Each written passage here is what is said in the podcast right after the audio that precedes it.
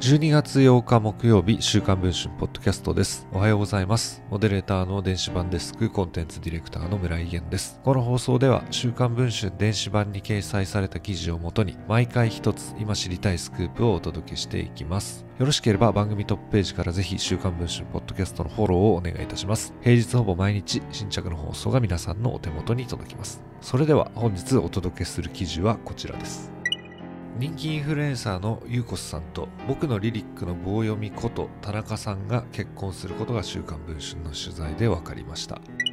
モテクリエイターを名乗り若い女性を中心に SNS 上で支持を集めているユーコスさん。Twitter のフォロワーは38.3万人。インスタグラムのフォロワーは47.5万人。YouTube のチャンネル登録者数は86.5万人にも上り再生回数が400万回を超える動画もあります。ゆうこさんは福岡の北九州市出身。指原莉乃さんがリーダーを務めていた HKT48 の1期生です。しかし1年ほどでグループを脱退。その後、講談社が主催するオーディション、ミス ID2016 で準グランプリを受賞したことをきっかけに、インフルエンサーとして頭角を現していきました。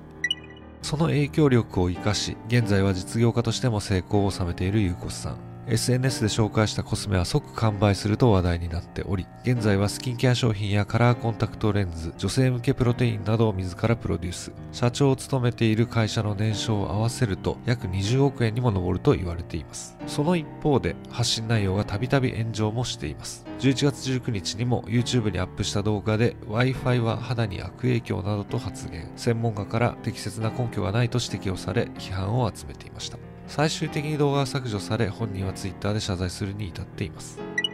そんなユーコスさんが人生の節目を迎えようとしています。モテ女子を射止めた男性とは一体誰なのでしょうか。僕のリリックの棒読みの名前で活動していた若手ミュージシャンの田中さんです。現在はロックバンドディオスのボーカルとして活動する田中さん。2019年に改名する前のアーティスト名。僕のリリックの棒読みで一躍有名となった人物です。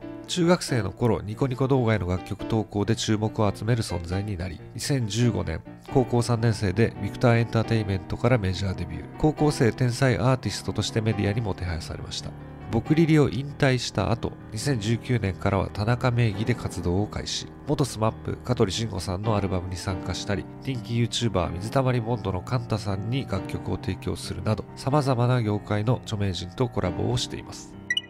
2人の共通の友人によると交際のきっかけは2019年6月にライブ配信サービスショールームでの番組企画だといいます。ぼくりりファンだったゆうこすさんと田中さんは意気投合その後交際に発展したといいます。周囲にも関係をオープンにしていたとこの友人は語っています。さらにこの友人によると2人は最近近しい人たちに挨拶回りをしているといいます。結婚の正式発表も近いのではないかと語っていました。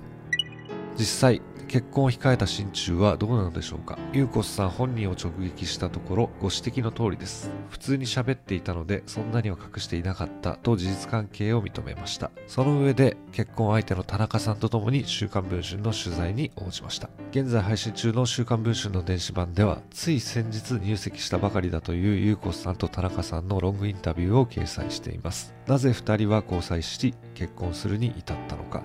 そのあたりの事情を本人たちが詳しく語っていますので、ぜひ興味がある方は読んでいただければと思っております。ということで本日の週刊文春ポッドキャストはこの辺りで終わりたいと思います。また次の放送を楽しみにお待ちいただければ幸いです。